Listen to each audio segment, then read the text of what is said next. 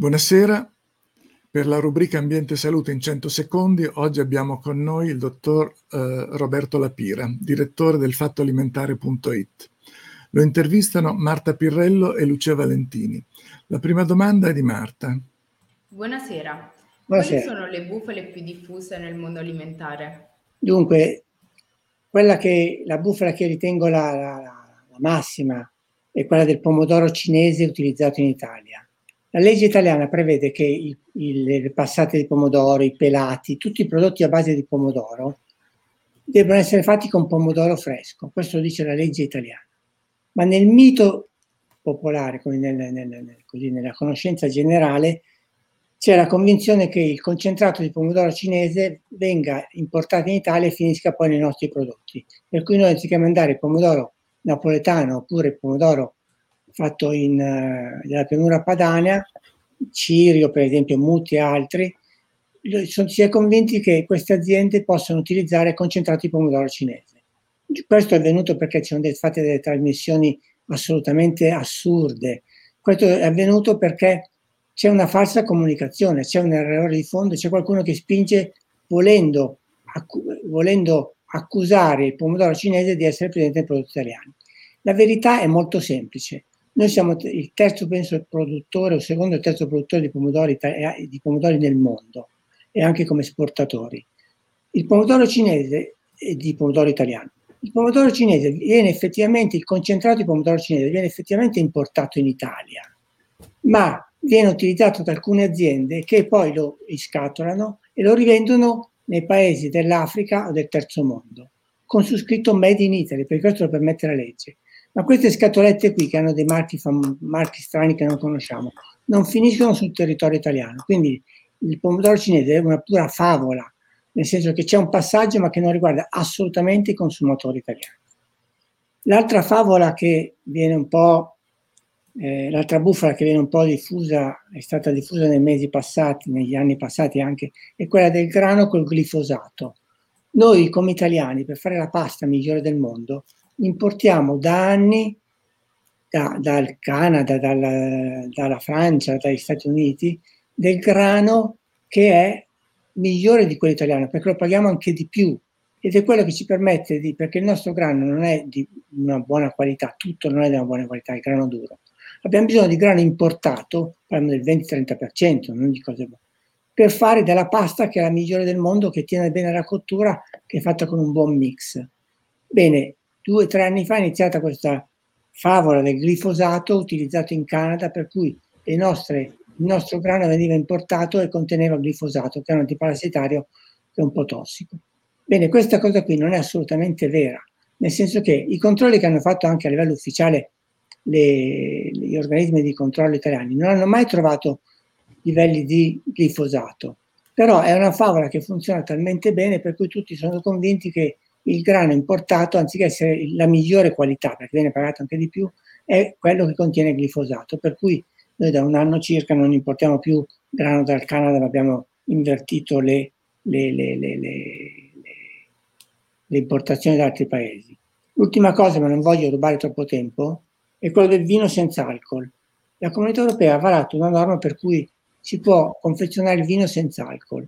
Qual è la favola, la bufala che vegge in giro per è stata diffusa ai consumatori, che adesso il vino viene annacquato e viene venduto come vino annacquato, come vino buono. In realtà il vino senza alcol è un prodotto che è stato fatto e concepito per togliere l'alcol come dei processi industriali dal vino e venderlo ai paesi musulmani, di regione musulmana, dove non si può bere il vino con la, dove non si possono bere alcolici. Questi sono tre esempi di bufale molto generali che viaggiano nel, nel, nel, nel, tra i consumatori italiani. Grazie. La tua domanda, Lucia? Quindi, secondo lei, quali sono le bugie che la pubblicità inventa per vendere i prodotti? La pubblicità, per definizione, anche se dovrebbe essere onesta, veritiera e corretta, come dice l'Istituto di Autodisciplina Pubblicitaria e anche la legge italiana, di fatto tendenzialmente tende un po' a ingannare più o meno, a falsare un po' la realtà, diciamo, ad adattarla alle proprie esigenze di vendita, di marketing. Io ho estrapolato tre elementi che sono un po' importanti, categorie, perché dire questo prodotto ogni anno vengono condannate decine di pubblicità di alimenti che, eh, pubblicità scorrette sugli alimenti. Le tre categorie che ho voluto considerare sono l'acqua minerale. Tempo fa c'era tutta una gara sui giornali dicendo la mia acqua minerale è più leggera e contiene meno sodio delle altre, con delle belle tabelle comparative.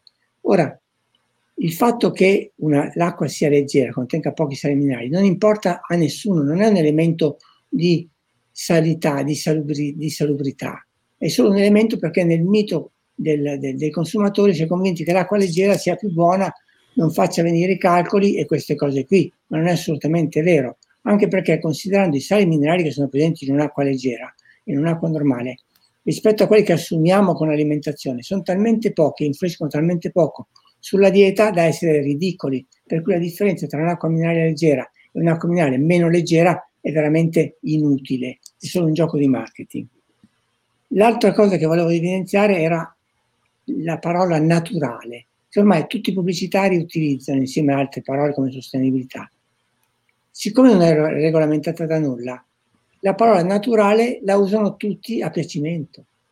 Ma naturale è tutto. Cos'è che non è naturale in un alimento? L'arsenico è naturale, voglio dire.